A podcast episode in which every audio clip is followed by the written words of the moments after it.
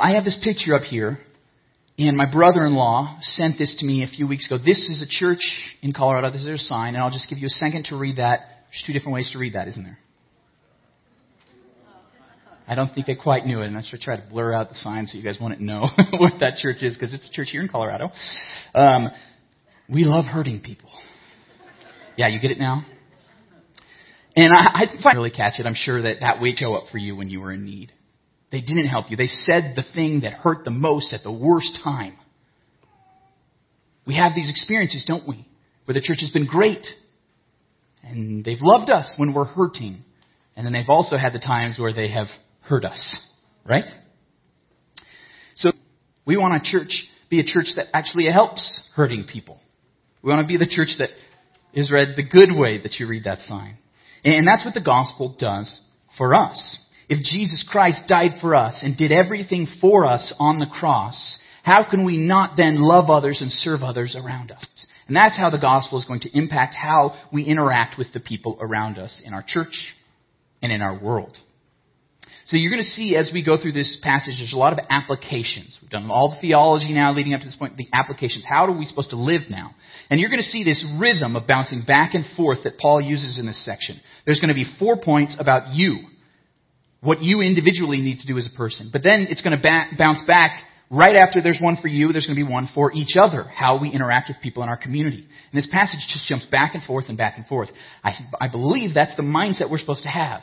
Okay, what are we supposed to do as individuals? Okay, now what do we do in community? What are we supposed to do as uh, individuals? What are we supposed to do as community? Bounces back and forth. And I hope that you see this through these four points on either side and then one big idea that wraps it all up. So let's start in chapter 5, verse 25. We saw this verse last week. It said, Since we live by the Spirit, let us keep in step with the Spirit. That verse summarized our last week's passage, that we're not supposed to follow our flesh, which is our, in us as individuals apart from God. Because that can get us into sin, and if we're Christians, we also have this thing called the Holy Spirit living inside of us, who leads us, and that's the way we're supposed to live. It, it creates this fruit inside of us so that we might grow as a person, have love, joy, peace, patience. We talked about those attitudes that we can develop last week. So we close that off, and that was verse 25 from last week, but it also sets us up now for this week because we're saying, okay, with the Spirit, how are you supposed to live as an individual, and how are supposed to you supposed to live in community? So let's look at verse 26 for our first point. It says, "Let us not become conceited, provoking and envying each other." So it starts with the individual. You are not supposed to be conceited. You are not supposed to be prideful and think about yourself only. So our first point is that it's not about you. It's not about you. Don't be conceited and think that you're the most important one. That it's all about what you can achieve and do and, and everybody else is supposed to be about you. No, that's conceit. That's pride. That's arrogance. Rick Warren, the first line of his book, The Purpose Driven Life, which is now one of the best selling nonfiction books of all time, 32 million plus books sold. He says, it's not about you. If you want to know why you were placed on this planet, you must begin with God. You were born by His purpose and for His purpose. It's not about you. Don't become conceited and think it's all about you. It's not. It's about God and His purpose for you. And God tells us that we need to love Him with all our heart, soul, mind, and strength, and love our neighbor as ourself. It's about God, it's about others, not about us. So, in, in 1543, there was the Copernican revolution, right? When Copernicus figured out that actually the earth doesn't, not everything revolves around the earth. The earth actually revolves around the sun. Our solar system revolves around the sun, right? The earth wasn't the center of everything. We need to have a Copernican revolution in our lives where it's not about us as individuals. It's about God and about the others around us. We need to have that revolution in our soul. That we are called to love God and love others. There's some practical things here. It says, do not become conceited, provoking and envying each other. I think this is so interesting because I think that they go hand in hand. We provoke others, we provoke others by saying, hey, look at me. Conceited. It's all about me. Look at me. Look at the vacation I went on. We posted on Facebook, right? Post the Instagram of our perfect kids and rave about them on Instagram. So people see this beautiful life that we live. And we provoke them to be jealous, to be angry at them. We say, look at my great kids. Well, I don't have any kids. Or I have kids and they're terrible. And I don't want to post that on Facebook, right? no, we only post the great posts the other way too. Because when we make these things our boast, what we're prideful in, they also become the things that we long for. We jealous of others. Let me point this out. When you say, look how great my kids are, that becomes part of your identity. And now when your kids are starting to misbehave because they're teenagers, no offense to teenagers. I got some teenagers smiling. And then you see other kids behaving better, then you become envious of those other parents. Man, why aren't my kids like that? When we say, oh, look at my vacation, it becomes part of your identity. Oh, we go on great trips and do outstanding things. But then you're kind of struggling financially. You can't go on that vacation. You see this other person go on a better vacation than you went to. And you get this jealousy, this envy in your soul, right? Because you're making it all about you. It's all about you. But it's not about you. So we need to stop being conceited. It's about God and others. So that's the you, our first point. And now we're going to jump as a rhythm to the each other.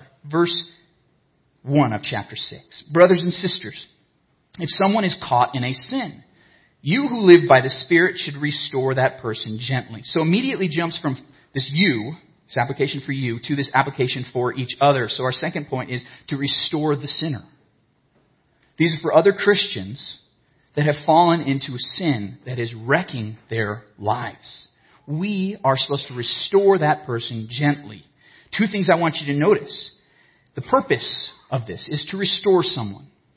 We don't talk to someone about the sin in their life because we want to condemn them or hurt them. We do it to restore them and bring them back into a right relationship with God and with other Christians. We care about them. That's the purpose. It's not about, ugh, get out of our church, you're not good enough for us. No, we want them to have a right relationship with God. And the second thing, it says, do it gently. Sadly, this has been done way too many times in this church and in other churches harshly. Someone comes up to you, you don't belong here, get out. That's sin itself. You think you're helping someone in their sin, but you are sinning because you're not doing it with gentleness, with love in your heart. There's just condemnation and judgment in your eyes. So we need to seek to restore the sinner, to do it gently. In James 5:20, Jesus' brother wrote, "Remember this: Whoever turns a sinner from the error of their way will save them from death and cover over a multitude of sins. So our job is to restore other people, to love them, in gentleness, talk with them. And this should not be done harshly. And Jesus kind of gave three steps for doing this in Matthew chapter 18. You can read this passage on your own. And he said what you're supposed to do is first go individually to a person. You're supposed to go individually in confidence. You're not supposed to go gossip about what that other person did. You're supposed to go individually and say, hey, here's this thing, um, this is what's going on. And, and if you go individually and the person says, yeah, you know, I really messed up. I did something awful. That's as far as it needs to go. You need to pray with that person, encourage them, and help them forward. But if that person says, I don't care, I, I think I was right, it's not sin, then, Jesus said, then you bring another person to them. And if they still aren't repentant, then you bring the whole church, it says, to talk to that person and say, we want to restore you. We don't want you living in this sin. And all of this is done, of course, with gentleness. Jesus also gave an instruction about this too, didn't he? He said, before you take the sawdust out of someone else's eye, what are you supposed to do? Take the plank out of your own. Most of us are walking around with this big two by four in our eyeball, whacking people where we're walking around. We don't even realize our huge sin that everybody else sees. And we're going up to someone else, oh, this little thing that you're doing wrong. No, no, no. We need to pray and look at ourselves, and we'll talk about that in just a second. But we need to do this in gentleness, in prayer, looking at ourselves first. But we do need to restore each other. We're commanded to do that. That's what we're supposed to do in community. So we've looked at you. There's been one application. Then bounced over to one application for each other. And now we're going to bounce back. The second half of verse 1, Paul writes, But watch yourselves, or you also may be tempted. So watch yourself. It's the third point. Watch yourself. Watch yourself. You know, when someone uh, falls into the ice, okay, they're, they're out on the ice on a lake and they fall in underneath the water. If you aren't careful, you will fall in too, right? That's why when you, when you go out there, it's just as easily. I think this also happens because that may not be the sin we're tempted with the person that they're struggling with this thing. So we go to restore them, but what I think happens in our minds, we see this person, and we think, I would never do that in a million years. I can't believe they did that. What I'm doing isn't quite as bad. right? That's a small sin compared to their sin. So we let ourselves get away with this sin. That's how we fall into temptation. Or, or we see this person having an affair or, or leading into divorce and we say, well, man, that's happening all the time. It's so common. It's really not that big of a deal if I do it. We get sucked in and fall into this sin.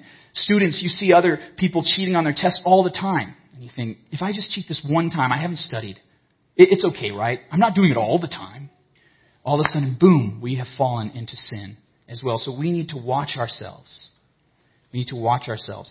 1 Corinthians 10:12, Paul wrote, "So watch yourself. The person who thinks he can stand against sin had better watch that he does not fall into sin." It's the pride we think that we're okay, that we don't have that sin, and then boom, we have fallen just as easily. Each one of us is capable of gross, heinous sin. We are. And we need to watch ourselves and be careful, always watchful. In 1 Peter 5 8, Peter wrote, Be alert be on watch.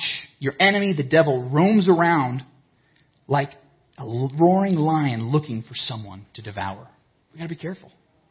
The enemy wants to take us out. So that's our third point. It's for you. We've had two for you and one for each other. But now we're going to jump back again, of course, to each other. Verse 2, Paul writes, Carry each other's burdens, and in this way you will fulfill the law of Christ. If anyone thinks they are something when they are not, they deceive themselves.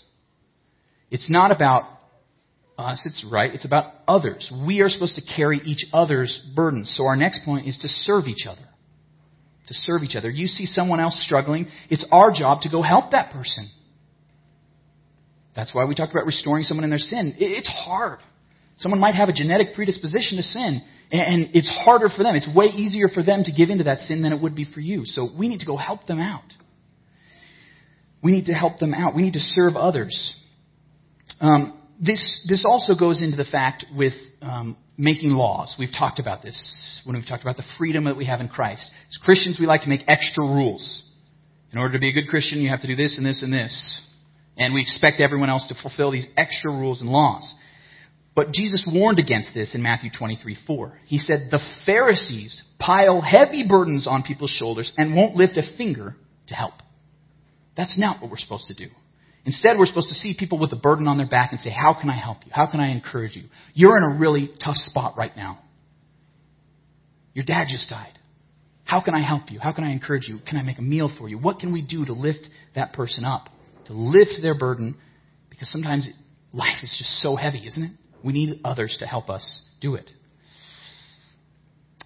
So we've had two now for you, applications, two for each other, and now we're going to jump back, of course, to you. Catching this rhythm that Paul has? In verse 4, he says, Each one should test their own actions. Then they can take pride in themselves alone without comparing themselves to someone else. For each one should carry their own load. Now you should notice the interesting point. You just, Paul just said carry each other's loads, and now he says carry your own load. We're going to get back to that. Because it seems like a contradiction, doesn't it? But it's not. It's not. But the point here, this uh, next point, is that we need to focus on yourself. Uh, didn't I just tell you not to focus on yourself? Yeah. Don't focus on yourself and making it all about you and arrogance. But we do need to see that God has told us to do something. He has called us to be a, a father or a mother, to be um, uh, work in a certain vocation. He's called us to be a spouse, and all these different things He's called us to. That's the burden He's put on our shoulders. We need to carry that. It's our responsibility to do what God has called us to do. So, so that reason in the beginning of verse 4, he said, test your own actions. We shouldn't need somebody to come up to us. So, so this means, like we said, you've got to remove the plank from your own eye. This means that we need to provide for ourselves and for our families financially, not rely on other people. This means that we need to pray for the Holy Spirit to convict us so somebody else doesn't have to do it for you. It also said we shouldn't be comparing ourselves to others. Isn't this one of our greatest sins? ourselves. Social media has made it way worse because we see everybody else's houses and we see their jobs and their careers and all this stuff, and we think, man, I wish I had that. You know, even we get a moment of contentment and then we drive by that big house in Park Hill. Oh, I wish I could live there. Why do those people get that? We, we compare ourselves so much, don't we? And, and that's wrong. We, we need to focus on ourselves and say, I got to do what I'm supposed to do. I'm supposed to live within the means that God has given me to live within. I need to not worry about someone else's sin because I have my own sins to deal with. And I can't be comparing myself and say, hey, I'm way better than that person. I've got it going on compared to you. No, no. We say, I got to do what I'm supposed to do. I'm judged by the standard God has given me, not He's given to someone else. So, so what is the thing that you need to focus on? What is the burden that you alone are supposed to carry? And now there's an application for you. We're going to bounce back again for each other, for community. The next one in verse 6. Nevertheless, the one who receives instruction in the word should share all good things with their instructor. So, Paul just said you need to provide for yourself. You need to carry your own burden, right? But now he's saying actually you're also supposed to provide for your spiritual leaders. Provide for your spiritual leaders. You know, in the Old Testament, God commanded his people to bring their cows and their goats and all their animals because that's what the priests would eat. You know, they'd do the sacrifice and then they'd take some cuts of the meat and the priests would eat. I don't think most of you are going to bring in cattle for me. Actually, in Nebraska, people would bring us in cuts of meat and steaks and everything. It was great. If you want to do that, that's awesome. But this also means financially. Financially. Um, our church runs on contributions from you, from your giving and your generosity. Um, so that's why God commands us to give. In 1 Corinthians 9:14, we read, "The Lord has commanded that those who preach the gospel should receive their living from the gospel." Myself, our staff, everything we do as a church is provided by you. It's provided by you. And there's two ways that this happens through tithes. That word literally means a tenth. And God is saying, I want you to take this proportion of your income and give it to me. Because really, I give you everything. So you need to start with this. When I counsel couples that I'm meeting with, premarital counseling and that kind of stuff, we always have to talk about budget because finances are one of those issues you got to talk about, couples. and I say, okay, make your budget, take 10% off the top, give it to God. You don't even get to touch that. Then what I also encourage them to take 10% for themselves into savings, retirement, and then live on the 80. Okay, you don't base your budget and your living based on your complete uh, amount that you're getting. Okay, make it off that 80%. Or, you know, you could talk with a financial advisor and they might give you different percentages. But the point is that you live, you, you give that 10% first to God. So that's the first thing with tithes. The second thing is with offerings. There are going to be times where you say, I want to give above and beyond to support this person to do this special task. So I'm going to give an offering to God. This is just completely out of the joy of my heart. Did you know that a survey of over 30,000 U.S. households found that those families that donated to charity, compared to those who didn't, were 43% more likely to say they were very happy? It's not about how much you pull in. John Piper wrote, No amount of getting can satisfy the soul until it overflows in giving. You're not going to be happier if you get that raise, or you get that better job, or you make more money, or you pay less taxes. No, no, no. The way to true happiness is by giving away what you have. It's more blessed to give than to receive, Jesus said. So if you're saying here and you're saying, well, Matt, I don't have very much. I don't have very much. That's okay. Start with a percentage and build up. God how much you give. I, I don't need to know. Nobody else needs to know. And, and that tithe percentage, 10%, it's between you and God. How much you want to give. What percentage. For some of you, 10%, you're like, I can't do that right now, but I can give 5%. Some of you give 10%, and that's virtual leaders. But there's uh, another point now for you. There's another point for you. Because it's verse 7, it says, Do not be deceived. God cannot be mocked. A man reaps what he sows. Whoever sows to please their flesh, from the flesh will reap destruction. Whoever sows to please the Spirit, from the Spirit will reap eternal life. Let us not become weary in doing good, for at the proper time we will reap a harvest if we do not give up. Now, I just came from Nebraska moving here, so I knew all about planting and harvesting. Uh, that's I had to learn it. I didn't know before I went there. I was a city kid. But I went out there and, and I learned pretty quickly whatever you reap in the spring, spending all your time planting, in the fall is what you're going to harvest. So if you plant your corn or your soybeans in the spring, in the fall, what are you going to get? Corn or soybeans. When you plant your tomatoes in your backyard garden, what are you going to get? Tomatoes. But if you take a dandelion head and blow it all over your yard, what are you going to get? Dandelions. You're going to get a whole bunch of weeds. Whatever you reap, you sow. Whatever you plant comes back. So in the same way as we live our lives, if we live our lives apart from God in the flesh, and we do things just for ourselves selfishly, we're going to reap, it says, destruction. You've already gotten your reward in full. But if we do things for God, if we do things to serve others, to love others, to give generously, we will reap a harvest, sometimes in this life, but also in the life to come. We only live 70, 90 years, you know. We're going to live trillions of years plus in eternity. Which is more important? Let's store up rewards in heaven. So we need to work for your reward. That's our next point. Work for your reward. And if you're thinking, well, Matt, that kind of seems selfish. But actually, God wants us to seek a reward. In fact, that's the definition of faith. That they seek God and, and seek His reward. It tells us that in Hebrews 11:6. Part of faith is seeking what God has for us because He wants to be our source of joy. He wants us to be our source of, of treasures, not the world. And we can store up for ourselves this great reward as we give, as we serve, as we live our lives out for other people. You reap what you sow. So let's reap good things, not dandelions. Okay? That's our last point for you, but we have one more for each other. In our last verse, in verse 10, it says, Therefore, as we have opportunity, let us do good to all people, especially to those who belong to the family of believers. So we are commanded to do good to everyone and especially for the church. There's a special significance about the community we have together as a church, as other believers. But we're supposed to do good to all people. Do good to all.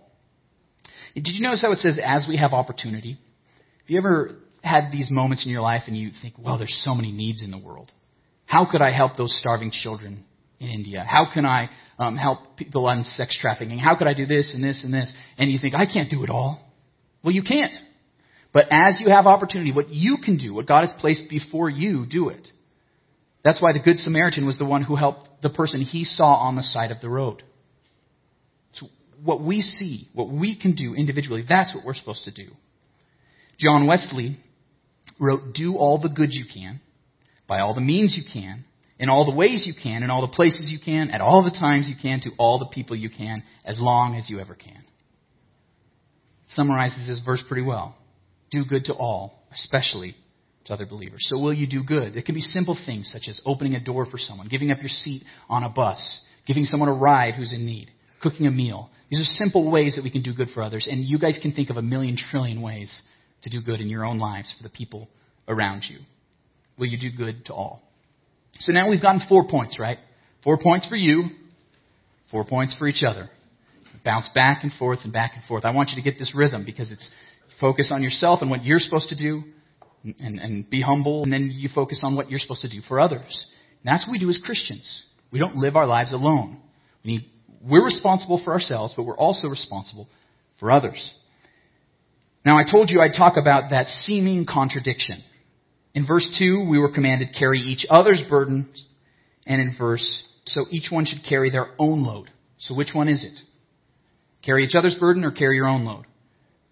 Well, it's both both. And that's going to be our big idea today. That you are responsible for you. No one's going to lift I gave you. That task I gave you, that responsibility, that career that I put you in. Did you serve me faithfully there? But we are also responsible to help those around us. Nobody's going to carry your burden for you. You've got to do it. But we also are supposed to help each other with their burdens, right? It's both of these things at the same time. Uh, you may recognize this picture from one of my um, favorite books and movies, The Lord of the Rings. Um, I have this scene here because at the end, you know, Frodo was the hobbit that was tasked with taking the ring to Mordor, to destroying that evil ring and, and freeing the land. It was his task, his responsibility. And yet, that didn't stop his friend Sam from helping him along the way. Let's check out the scene. Once and for all. Come on, Mr. I can't carry it for you. But I can't carry you. Come on!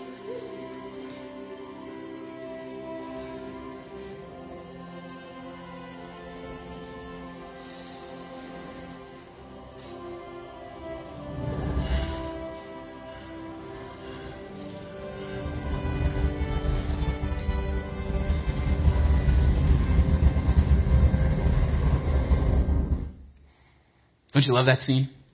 Because Frodo had a task. He had to carry his own burden, but that didn't stop Sam from helping him carry it, did it? That's what we're supposed to do for each other. We carry our own burden. We do what God has called us to do, but we also help out other people around us. So there will be a time when you stand before Jesus and he will say to you, okay, I gave you a load. Did you carry it? And we can't say, well, I didn't get enough help. My pastor didn't teach me to do that. I didn't have friends that encouraged me. When Jesus says, I called you to live righteously, did you? You can't say, well, I did better than him. When you stand before Jesus and he says, were you faithful in that trial through that suffering? You can't say, well, the pastor didn't visit me at the hospital, so I left the church. We can't say any of those things because we are responsible for the burden God has given us. But at the same time, we're responsible to help others around us.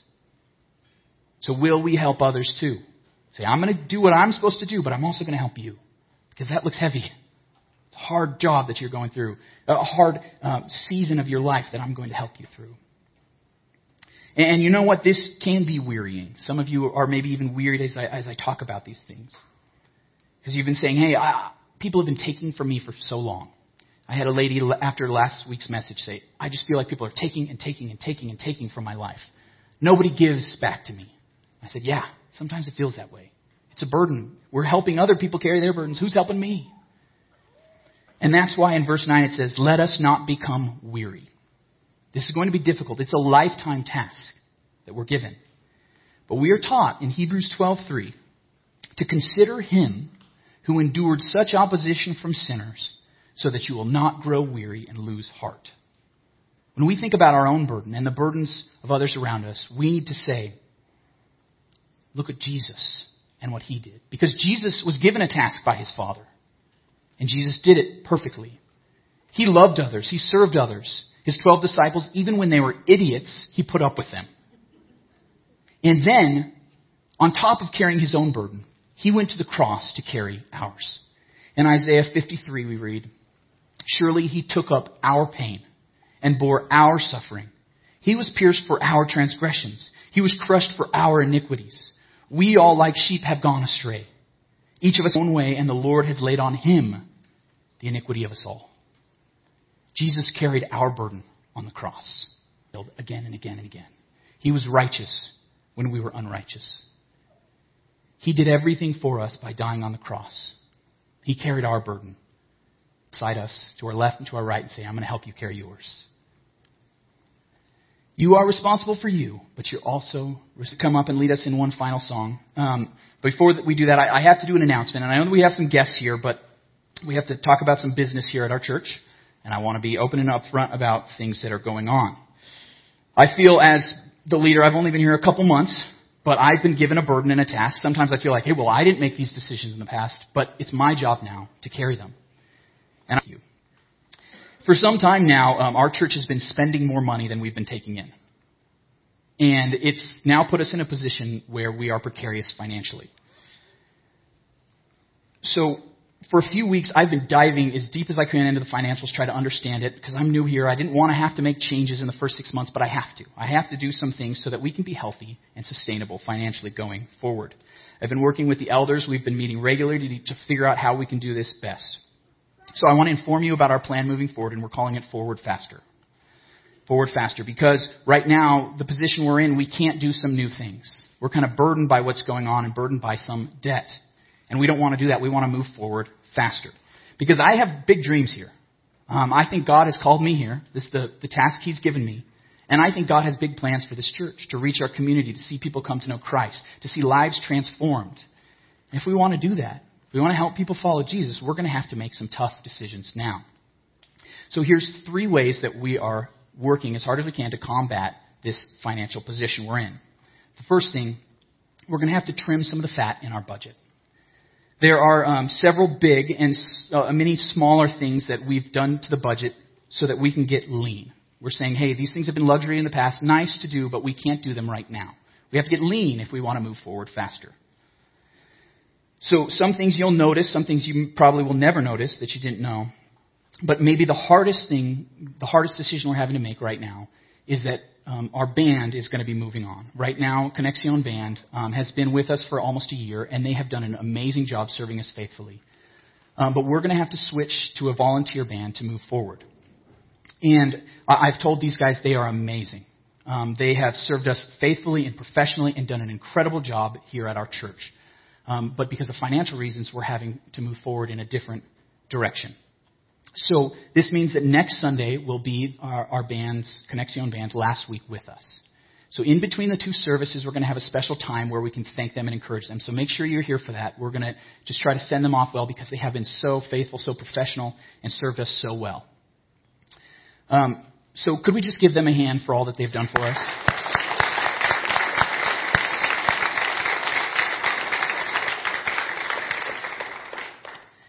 Part of this means a lot of the things we're paying for right now, we're going to be looking for volunteers to step up and help with. So if you are an instrumentalist or you want to help lead the band some way, let me know. We're looking for people right now. And we've been working on that. I want to let you know that moving forward, I and our elder board will be faithful stewards of the money that you entrust us with. I can't speak for all decisions that have made in the past, but I can say from here on out, we are going to live within our means. So you have to do it at a home budget. We have to do that at our church too. We're not going to spend more than we take in. So we're going to do that under my leadership moving forward because we have to get lean if we want to move forward faster. The second thing we're going to do is that we're going to eliminate our debt. We have a plan for this that we're uh, putting into place. But over the past few years, the church has built up some credit card debt. And if you know anything about debt, that's one of the worst kinds. So we're going to seek as quickly as we can to eliminate that because that has been a burden slowing us down moving forward. Now, I do want to point out that we own this building free and clear. We don't owe anything on that, no loans on that, which is an amazing position to be in as a church. But we have this credit card debt that we need to get rid of. The third thing is that we're going to do whatever we can to increase giving. So that's why we're encouraging some of you to tithe. Maybe you haven't been a tither. Maybe it's time to start. Uh, maybe you have been tithing, but you say, I want to give a little bit more in this time. We encourage you to do that as well. We're also looking at the ways we rent our facility and how our preschool runs so that we can um, make them more efficient. So, going along with this is we are starting this campaign forward faster because we want to raise an additional $50,000. We're making some cuts, and if we just do that, we're going to be healthy. We're going to be sustainable moving forward. But there's some things we need to do, and I, I want Payne to raise an additional $50,000 over the next several months so we can move forward faster. This is what your money would do if you want to give. And this would immediately jettison all of our debt. That 50000 would take care of all of that and get rid of it. And we'd move into the future without any debt. The second thing is we need to paint the outside of our building. Right now the paint is chipping, and it's a health hazard. And we have kids here throughout the week for preschool and on Sundays, and we want to get rid of that. We want this to be a healthy place, so we need to paint the building, enable us to move forward with a new identity. So we're looking at working with graphic designers to um, do a new logo, a new rebranding, so that we can move forward as a church, leave some of the identity in the past we've had, and move forward. It's also going to help us, as a fourth thing, create a new website. Because a lot of you, before you came here, you checked out our website to find our service times. The website is the new front door to the church. And it's important to maintain that if we want to grow and lead people to Christ. So those are some things, and there'll be others that your money, this gift for $50,000 that we're seeking to raise over the next few months, will enable us to do. So we are asking you to give above and beyond. So I have some ushers here in the back, and they're going to pass out a little card that we have. I didn't bring mine up here with me. A little card, and it's going to talk about three ways that you can contribute to our church moving forward. Now, if you're a guest, this isn't for you. Okay, we want you to just come and hang out with the barbecue. I'm sorry about this. And, and I, I, I told the first service, you know, I wasn't planning on making any changes for the first six months here. I didn't want to have to do anything big, but because of our situation, I have to. So we're looking for ways to give three ways. Because some of you say, I don't have any more money I can give. I totally understand. But maybe you can give your time or your talents. So that's what we have here on this form ways that you can serve with your time, ways that you can serve with your talents, the gifts God has given you. And the third way, if you can, give your treasures, to give financially to our church. So we have some ways that we're looking for. Like I mentioned, um, we're looking for uh, people in the band, but there's also a lot of different ways to serve. Somebody's already, a couple people have stepped up to mow our lawn, so we don't have that expense. People have stepped up to clean the church weekly, and a lot of these ways will save us money so that we can be healthy moving forward financially. So I hope that you guys will pray, prayerfully consider this. If you would take this, if you're ready to, write on that form right now. We're going to be collecting the offering and you can just throw it in the plate today. If you're like, I know I want to give. I know how much I want to give. Do it today. But if you're saying, I need to think about this and pray about this, that's good. That's what you're supposed to do. It's between you and God, right? So I want you to take it home, talk about it with your spouse, pray about it, and see how you can serve, whether it's with your time, your talents, or your treasure. So guess, once again, there's no pressure on you guys. This is for us as a church to come together, right? And we're going to do this because God does have big plans for this church. He wants us to go into the future um, healthy financially, but also able to impact a lot of lives. So we're going to do this together, and, and together we're going to trim the fat. We're going to jettison our debt so we can move forward faster. We got to get lean if we want to move forward faster. So let's pray. Lord God, you have given us a task. You have called us to reach Northeast Denver for Christ. And individually, we all have tasks as well. And as we come together in this church, I pray that you would show to each one of us as individuals what we are called to do, what our burden is that you have placed on our shoulders.